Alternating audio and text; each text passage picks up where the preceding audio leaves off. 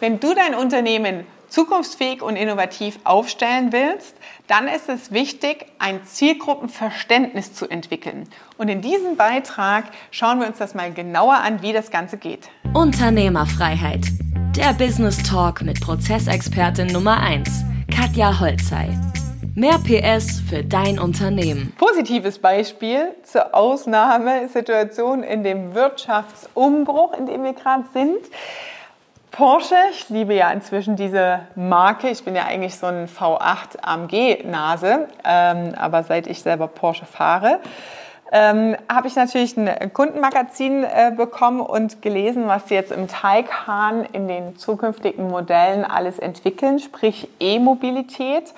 Und äh, ich habe selber einen kleinen Luftsprung gemacht, weil ich dachte so, yes, so geht Zielgruppenverständnis. Und das möchte ich in diesem Beitrag mal mit dir vertiefen. Was bedeutet denn eigentlich Zielgruppenverständnis? Was heißt das überhaupt? Was fange ich damit an? Also zunächst einmal, was ist Zielgruppe? Die Zielgruppe ist am Ende, sind deine Kunden, die du gerne hättest, die noch nicht gekauft haben. Also das sind quasi deine Wunschkunden, wo du sagst, mit denen würde ich gern zusammenarbeiten. Und die Herausforderung ist an der Stelle, wenn man ein bestehendes altes Geschäftsmodell hat, wo du alles anbietest oftmals, dann hast du auch alle Kunden, ja, und dann sagst halt, alle, die irgendwie die Wohnung gestrichen haben wollen, sind meine Zielgruppe. Ja. Ähm, aber das zu differenzieren, zum Beispiel nach Einkommen, Alter, Gehältern, nach Wohnlagen, wo du sagst, das sind eigentlich so meine Traumkunden. Wer bezahlt die Rechnungen pünktlich? Ähm, wer äh, ist nicht so anstrengend wirklich auch im Umgang äh, für meine Mitarbeiter? Das zu vertiefen und zu konkretisieren, das ist die Definition einer Zielgruppe. Ja, weil du natürlich über die Online- und digitalen Medien genau diese Kriterien einstellen kannst und sagen kannst, die will ich haben, davon hätte ich gern mehr. Ja, das geht. Das ist das eine. Und Zielgruppenverständnis bedeutet dann natürlich, dass du die Schmerzen und die Wünsche, Bedürfnisse deiner Zielgruppen genauer kennst und kennenlernst. Ja, das heißt, ähm, das ist ein Beispiel dafür, ähm, wo man verstehen kann, warum Innovation und Innovationsmodelle und Produkte auch ein Prozess sind. Das nichts ist, was du einfach auf Knopfdruck generierst, sondern was Zeit braucht zu entwickeln, dieses Zielgruppenverständnis zum Beispiel, ja, indem du halt ganz gezielt, ist jetzt ein kleines Wortspiel, ähm, mit deinen Kunden natürlich in Kommunikation bist, mit Fragebogen und Interaktion, um das Bedürfnis hervorzusehen. Warum feiere ich das so? In diesem Beispiel, ähm, in dem neuen Taycan, ich habe es hier gerade äh, vor mir liegen, ähm, es geht um den Taycan 4S Cross Turismo, ähm, haben die genau dieses Thema mit der Ladestation, was es bei Tesla ja auch schon gibt, extrem perfekt auf die Zielgruppe abgestimmt. Also, ich kaufe mir ein Tesla-Fahrzeug oder ich kaufe mir ein E-Fahrzeug und habe ja immer als größten Einwand als normaler Kunde, mh, hm, wo lade ich das Ding auf? Wie weit ist die Reichweite? Ja, und ich habe auch noch von früheren Zeiten so 100 Kilometer als durchschnittliche Reichweite so im Kopf. Das heißt so, um alle 100 Kilometer, wie tanke ich? Tesla macht das halt ganz geschickt, indem du sagst, ich will von hier nach Mailand fahren und anhand der Route wird berechnet, wo sind deine Stops, wie musst du fahren, bergauf, bergab. Es gibt ja Rekuperation, wo die Batterie wieder aufgeladen wird durch Bremsvorgänge etc. Das ist ja alles für die Strecken schon eingerechnet, dank der Verknüpfung mit Google, ja, entsprechend in Höhenprofilen etc. pp. Das heißt, die Fahrt ist komplett vorausgeplant und vorhersehbar und äh, technisch halt auch hinterlegt mit Mobilitätsdaten entsprechend. Und ähm, das ist natürlich der große Vorteil von Tesla, dass die halt digital mit den Clouds und Google-Anwendungen und so weiter entsprechend verknüpft sind. Jetzt schauen wir mal, was hat Porsche gemacht. Was will der Porsche-Fahrer? Der will doch nicht am Rastplatz an Tankstellen, wo diese Säulen inzwischen ja auch aufgebaut sind und aufgestellt sind, eine Stunde am Rastplatz sitzen und überlegen und warten so, hm, jetzt lade ich mal hier auf und jetzt fahre ich weiter und guck mal hier in die Luft und kaufe mir jetzt eine Bockwurst. So geil. Die sagen, Sie haben 70 exklusive Partner in Deutschland ähm, zusammengetrommelt und das sind Luxus, Restaurants, Hotels und Golfplätze.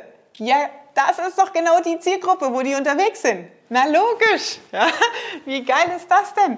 Als Porsche-Fahrer gehe ich halt Fine Dining in ein schönes Restaurant, was mich halt äh, über 100 Euro kostet für eine Bockwurst und nicht in den Rastplatz auf der Autobahn. Das ist der Unterschied im Zielgruppenverständnis. Ja? Also, dass du genau weißt, was sind die Ansprüche meiner Zielgruppe. Und das sind natürlich auch die Differenzierungsmerkmale am Markt, wie du dein Produkt, deine Leistungen differenzieren kannst. Also, das heißt, wenn du beispielsweise ein Kunde von mir aus dem Handwerk möchte da mehr in den, das Hochpreissegment rein. Ja, das heißt, der hat da schon Stammkunden. Ähm, und dann ist es natürlich wichtig, dieses Zielgruppenverständnis extrem zu hinterfragen und diese kleinen Nuancen, diese Differenzierungsmerkmale auch spürbar für den Kunden zu machen. Zum einen natürlich auch transparent zu kommunizieren in der Bildansprache, auf der Homepage etc. pp.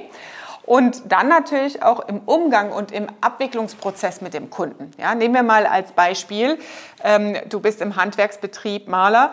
Was ist denn das, was du als Kunde willst, wenn du eine große Bude hast und eine kleine Villa irgendwie am Bodensee.